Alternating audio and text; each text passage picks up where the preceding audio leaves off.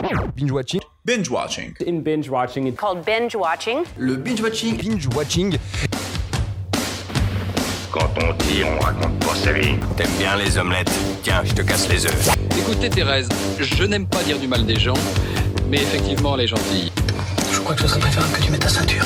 Ça compte Je trouve la peau des gens avant mon petit déjeuner. Et action Bienvenue à toutes et à toutes dans Binge Watching, le podcast qui revient sur les sorties de la semaine. Sortez vos popcorn, bonsoir. Et aujourd'hui, eh ben, bah, je suis tout seul.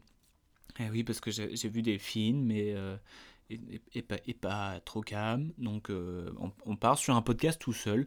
Mais j'ai quand même des, choses à dire. Hein. Et puis euh, je pense que ça va être une bonne semaine parce qu'ils ont enfin enlevé les échafaudages en face de ces mois. Et ça fait presque six mois maintenant.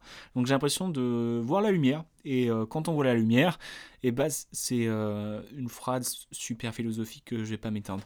Mais aujourd'hui, on est dans binge watching et on va parler de quoi? Dans binge watching On va parler de euh, quatre films. On va parler d'un film qui s'est passé à Marseille, Stillwater, avec notre cher Camille Cotin national. On va parler d'un documentaire Bigger Than Us, ainsi qu'un film d'animation Le Sommet des Dieux. Et enfin, le Tout s'est bien passé de François Ozon. Donc vous l'aurez compris, un beau programme assez euh, diversifié. Euh, et ben je vous propose de tout de suite de ne pas perdre de temps. Et euh, on va commencer avec le film documentaire de Bigger Than Us.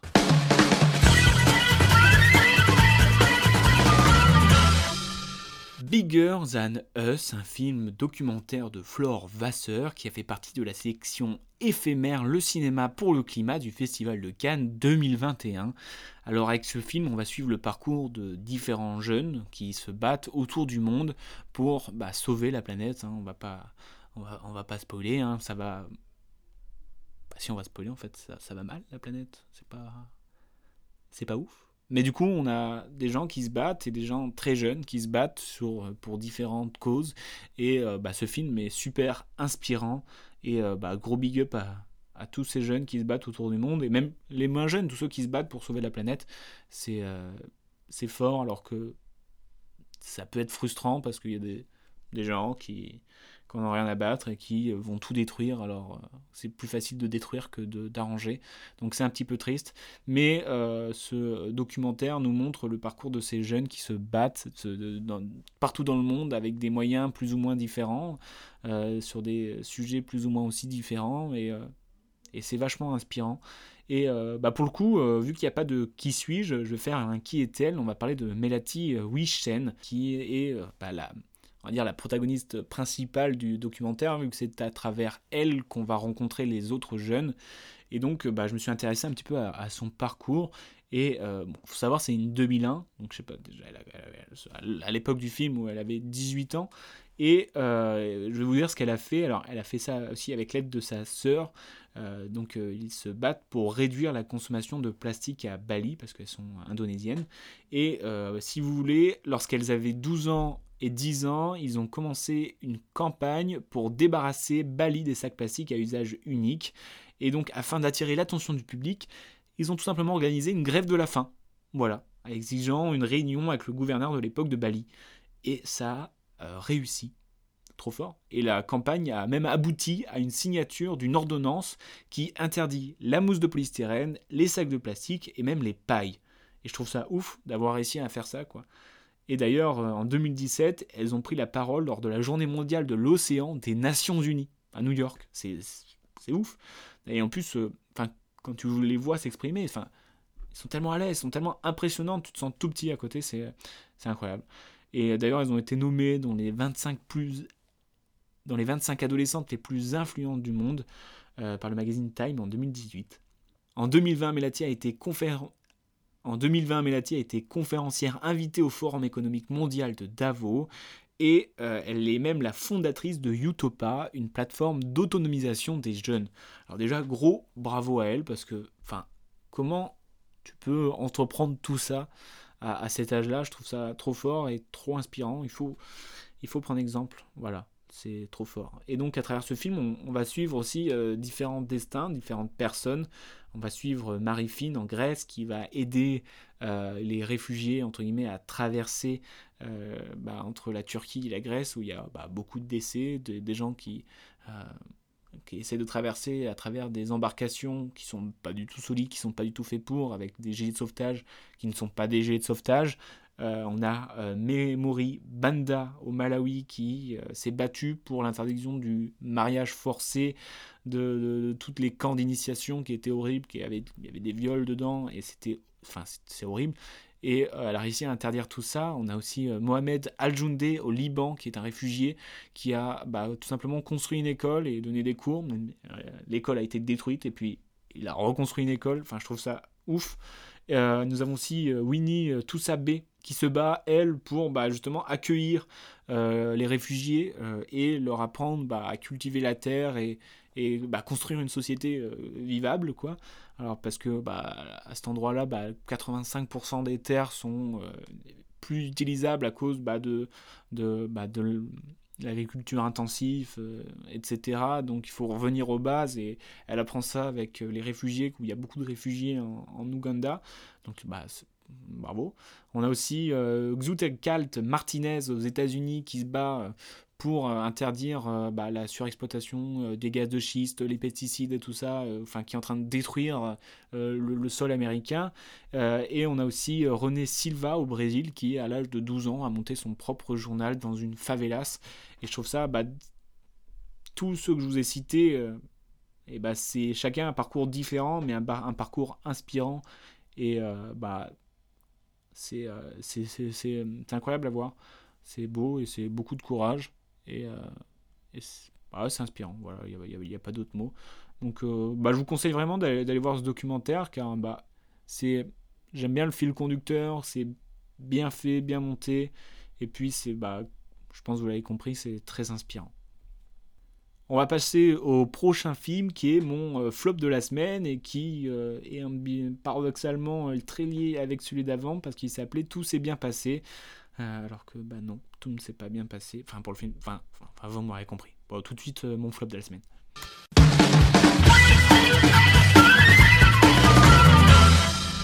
Tout s'est bien passé, un film de François Ozon avec Sophie Marceau, André Dussolier ou encore Géraldine Payas, hein, un film qui était présenté en compétition au Festival de Cannes 2021 et qui est une adaptation du roman Tout s'est bien passé d'Emmanuel Bernheim.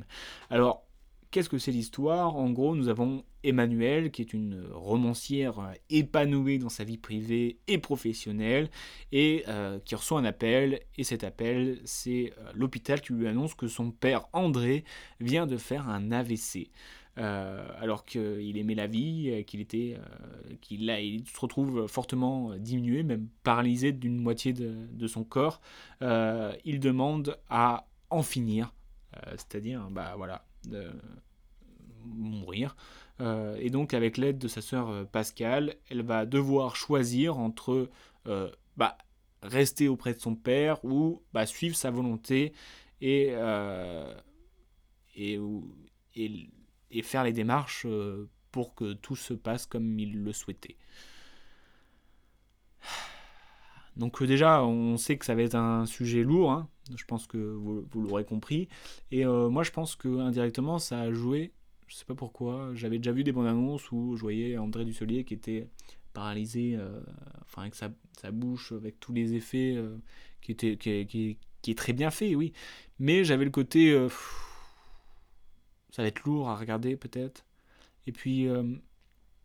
Une fois qu'on a vu Dussolier dans cet état, ok, d'accord, il, joue bien, il joue bien. Pas comme Sophie Marceau ça balance. Bref, euh, non, euh, oui, oui, il joue bien, mais euh, au bout d'un moment, enfin, tu te dis, ouais, c'est lourd quand même. Enfin, tout le film, je trouve qu'il est, il est lourd, il est pesant.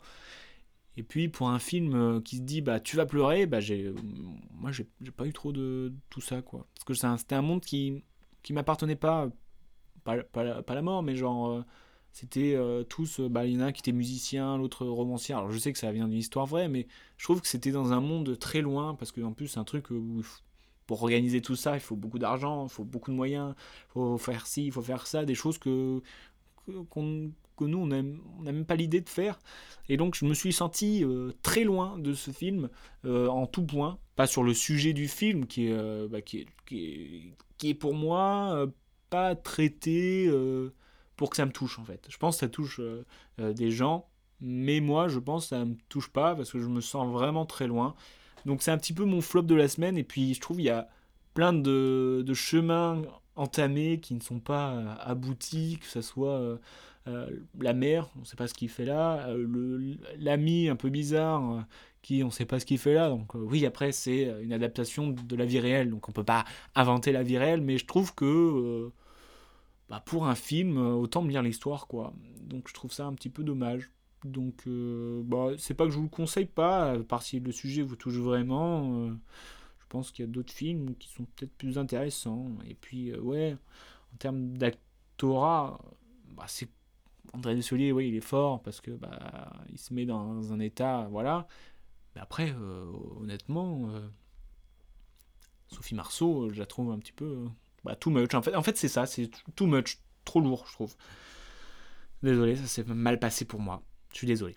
Bref, cette fois-ci, on va passer au contraire au coup de cœur de la semaine, euh, suivi de quelques anecdotes assez croustillantes. Et ce coup de cœur de la semaine, c'est le sommet des dieux. Le sommet des dieux, qui est un film d'animation de Patrick Imbert, avec Lazare Herson Macarel, Eric Herson Macarel et encore François Dunoyer. Alors qu'est-ce que c'est l'histoire? On va suivre euh, à Katmandou le reporter japonais Fukemashi qui croit reconnaître Abu Joji. Alors Abu Joji c'est qui? C'est un alpiniste que l'on pensait disparu depuis des années et qui semble tenir entre ses mains un appareil photo qui pourrait changer l'histoire de l'alpinisme. Euh, en fait, cet appareil photo appartient à Georges Mallory, qui était les premiers hommes à tenter euh, l'Everest le 8 euh, juin 1924, sauf qu'ils sont morts là-haut, mais on ne sait pas s'ils ont réussi à gravir ce mont, s'ils ont réussi à gravir l'Everest, et cet appareil photo pourrait détenir la vérité, c'est-à-dire que si on arrive à développer les photos et qu'on voit qu'ils étaient sur l'Everest, on pourrait dire officiellement que ce soit eux, que ce sont eux les premiers hommes avoir gravi l'Everest. Donc ce journaliste va se mettre en quête de chercher à la fois l'appareil photo et Abu Joji, qui est un célèbre alpiniste qui était disparu. Euh, et donc il va, il va mener son enquête pour trouver cette personne. Et donc le, film, c'est vraiment un gros coup de cœur pour moi, en tout point, que ce soit bah, le graphisme, les paysages, comment ils sont dessinés, je trouve, enfin c'est incroyablement beau. La musique euh, va super bien avec. Et moi, ce que j'ai particulièrement aimé, c'est euh, l'histoire. Alors moi je suis très loin de l'alpinisme, j'y connais rien, mais j'étais vraiment, je ressentais la passion de ces alpinismes, je ressentais quelque chose, enfin ce film m'a fait transmettre une émotion que j'ai grave kiffé, et je trouve que l'histoire de fond est euh, incroyablement intelligente, c'est-à-dire que il y a cette histoire de je vais chercher l'appareil photo pour savoir qui est le premier homme, et en même temps, la personne qui a l'appareil photo, c'est un, fou d'alpinisme qui ne vit que pour ça.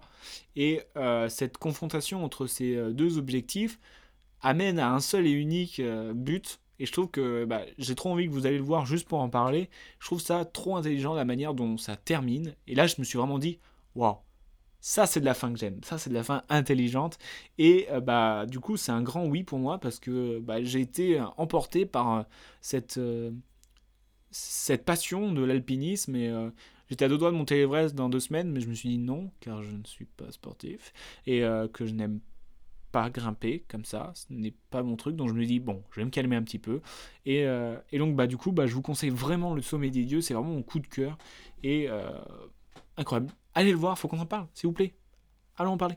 Et si je peux vous donner un petit peu plus euh, envie, je vais vous euh, dire quelques anecdotes croustillantes que j'ai euh, trouvées sur, ce film. Il faut savoir que déjà, à l'origine, Le Sommet des Dieux, c'était un roman de l'écrivain japonais Baku Yumemakura, qui était publié sous la forme d'un feuilleton entre 94 et 97. Et il a été adapté en 5 tomes et il a été édité en kana et il y a eu 380 volumes qui se sont écoulés et il, a eu, même reçu le, l'auteur a reçu le prix du meilleur dessin au Festival d'Angoulême en 2005. Déjà, voilà, c'est pour mettre en bouche, euh, voilà. Et euh, bah, pour vous rendre compte du travail qu'il a fallu, euh, parce qu'en tout, il y a 1500 pages de manga, je crois. Il a fallu 4 ans de travail sur le scénario pour réussir à, condenser tout ça, quoi. Et, euh, donc, il a dû faire des choix drastiques entre les personnages secondaires et tout ça. Et franchement, euh, t'as pas l'impression qu'il manque quelque chose. Il n'y a pas de chemin euh, comme le film d'avant où tu dis bon, ça va où, mais ça va nulle part. Là, tous les chemins sont aboutis, tout est bravo. Non, je respect, respect, allez le voir, allez le voir. Et bah, pour la petite anecdote, c'est en 1953 que euh, les 8848 mètres du mont Everest ont été gravis pour la première fois. Et c'était par Edmund Hillary et Tenzing Norgay. Voilà, en apéro dînatoire, euh, quelqu'un vous dit ah, c'est quand euh, qu'on a monté l'Everest? Et eh bah ben, c'est en 1953. Et voilà. Et aujourd'hui, on a en tout à peu près 5800 alpinistes qui ont réussi cette ascension. Et parmi eux, enfin pas parmi eux, mais il y a eu 300 qui ont été euh, morts et que d'ailleurs on peut retrouver leurs dépouilles dans le mont. Ça doit être affreux de grimper cet Everest et de dire bah, bah toi t'as pas réussi. Voilà. C'est un peu le, jeu de la mort et on se dit mais pourquoi ils font ça? Et je trouve que le film, justement, répond à cette question pourquoi ils font ça? Et tu dis ok, je comprends. Essaye de mourir. Et l'histoire de cet alpiniste britannique qui a essayé de gravir euh, l'Everest en 1924 est une histoire vraie. Et en fait, ils étaient proches du sommet de l'Everest. En fait, leur corps a été retrouvé à peu près 8390 mètres, donc à 500 mètres du, top. Et euh, bah, dans, le, dans le duo, il y en avait un qui avait ce fameux appareil photo qui pourrait prouver si oui ou non ils ont pu atteindre le sommet. Et euh, contrairement au film, et bah, cet appareil photo n'a jamais été retrouvé. Et donc peut-être encore il est euh, sur l'Everest et cette légende de, du premier homme sur le mont. est encore un mystère. Voilà. Et peut-être qu'un jour on va retrouver cet appareil photo et on aura la solution. Mais en tout cas, ce que je peux vous dire, c'est allez voir le sommet des dieux. Pour finir, je vous propose un, pas un petit jeu, mais un petit euh, fun fact sur euh, les films étrangers qui ont eu lieu à Marseille. Et tout d'abord, il y en a eu un dernièrement, c'était Stillwater.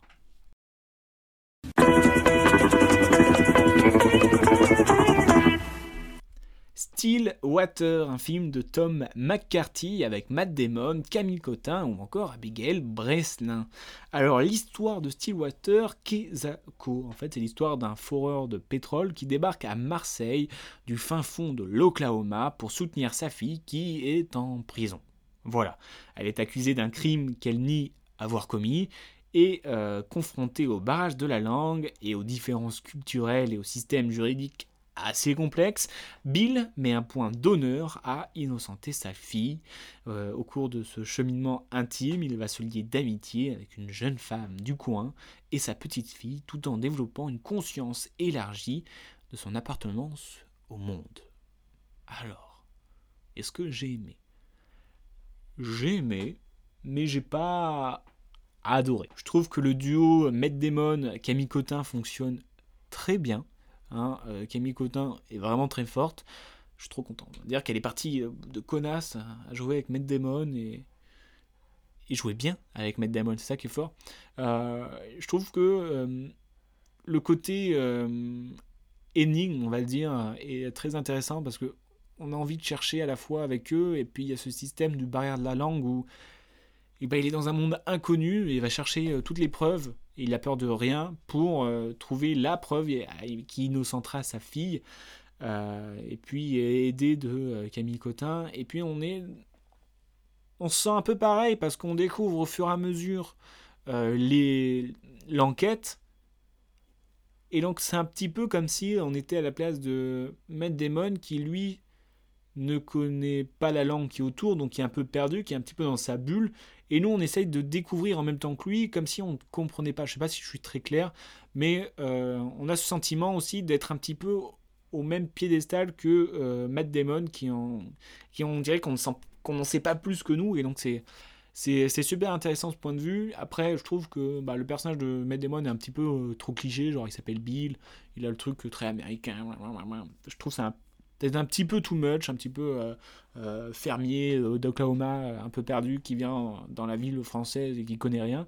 Mais sinon, l'histoire de fond est, est bien. Peut-être la fin, je la trouve un petit peu trop brute. Hein, on se dit, oh, oh, c'est fini, ok, d'accord, très bien. Mais euh, dans l'ensemble, l'énigme est bonne et on ne s'ennuie pas. Et puis c'est à Marseille, bébé. Oh. Je, ne suis pas du tout marseillais, je, suis allé une fois dans ma vie, ça ne marche pas. Bref, euh, je vous conseille d'aller le voir parce que bah, voir Matt Damon avec Camille Cotin, ça fait toujours plaisir parce que c'est des acteurs qu'on aime bien voir à l'écran. Oui, Matt Damon, moi j'aime bien le voir à l'écran. Et euh, Camille Cotin, ça fait plaisir, voilà. Et puis, bah voilà, c'est cool allez le voir, euh, dites-moi ce que vous en pensez, euh, et euh, on échangera dessus. Et du coup, je me suis intéressé aux films étrangers qui ont lieu à Marseille. Hein. Oui, j'ai bien dit étrangers parce que bah, tous les taxis et tout ça, c'est bon, mais ben, ah, je, ne suis pas Marseille, arrête ça, je ne suis pas Marseille. Et pour l'un des premiers films qui se déroule à Marseille, qui se déroule, c'est un c'est un grand mot parce qu'il doit y avoir une ou deux scènes. C'est un film d'Alfred Hitchcock en 1931 qui s'appelle À l'est de Shanghai. Alors pour tous les amoureux euh, de Marseille, si vous voulez voir tous les films qui ont lieu à Marseille, il y en a quand même pas mal. Euh, voilà. Euh, nous avons aussi un film en 1944 de Michael Curtis qui s'appelle Passage to Marseille. Bébé, j'ai envie de rajouter bébé à. Pourquoi je fais ça? Je ne sais pas. Euh, on a un film aussi en 1974 de Robert Parrish qui s'appelle Marseille Contrat.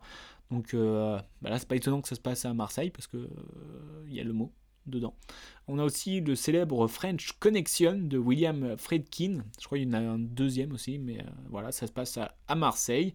Donc si vous voulez voir votre vieux port, les chers Marseillais, je ne sais pas faire l'accent. C'est, je sais pas ce que j'ai avec Marseille là. C'est compliqué. Voilà. On a aussi, eh oui, on a aussi Steven Spielberg qui a posé sa caméra à Marseille en 2002 avec Arrête-moi si tu peux. Et oui, on peut dire que euh, DiCaprio, Tom Hanks et tout ça, ils connaissent Marseille, bébé. Oh, arrête Je deviens psychopathe. Mais en 2002, on a aussi un film qui s'appelle La mémoire dans la peau de Doug Liman. Alors là, il se passe pas vraiment à Marseille, mais je crois qu'il y a une scène au début qui se passe à Marseille. Mais euh, on fait avec, voilà.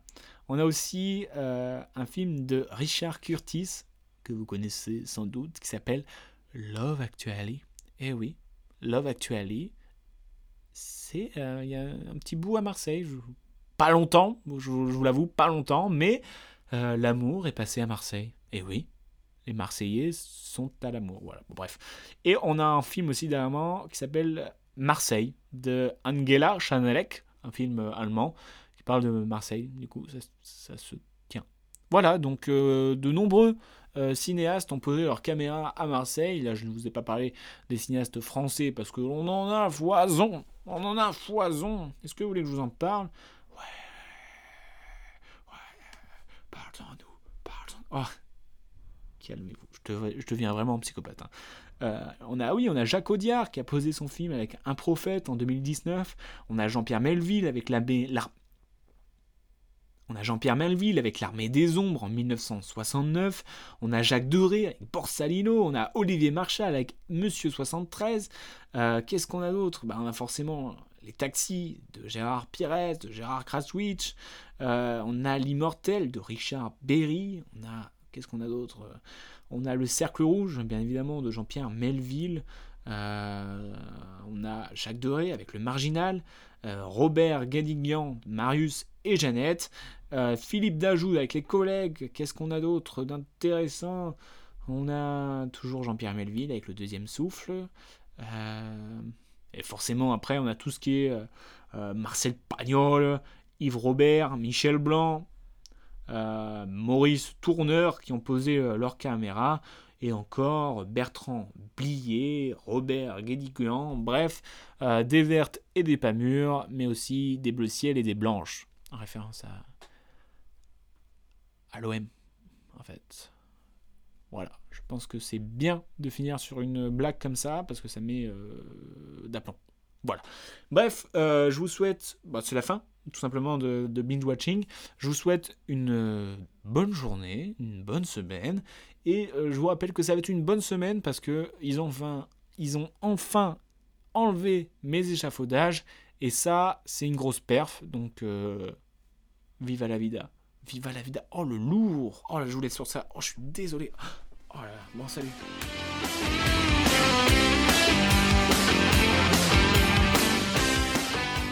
Respecte ton avis, mais en tout cas, c'est pas le mien, donc c'est pas le bon. Tu vois ce que je veux dire